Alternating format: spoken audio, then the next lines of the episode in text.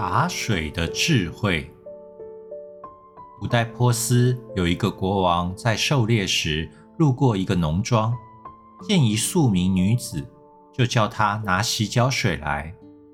女子立刻到井里取水，国王洗了脚，觉得水温温的，很舒服。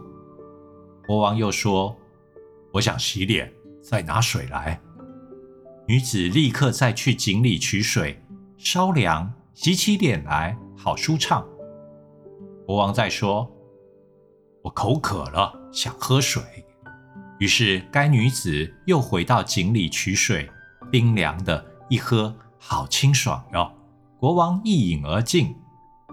这时国王满心欢喜，也问该女子：“怎么你三次拿水给我，温度是不一样的？”著名女子恭敬地说：“大王，你要洗脚的。”我是取井里阳光能照射到的表层井水，比较温。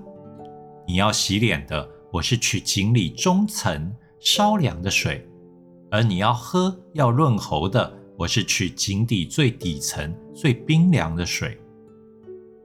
波斯王心想，此女最用心，最适合做我的王妃，即立下决定，把她带回宫里册立为妃。井底的水表层、中层、下层的温度不同，每个人都知道。但除非有用心、有关怀别人的心，否则很难有此打水的智慧。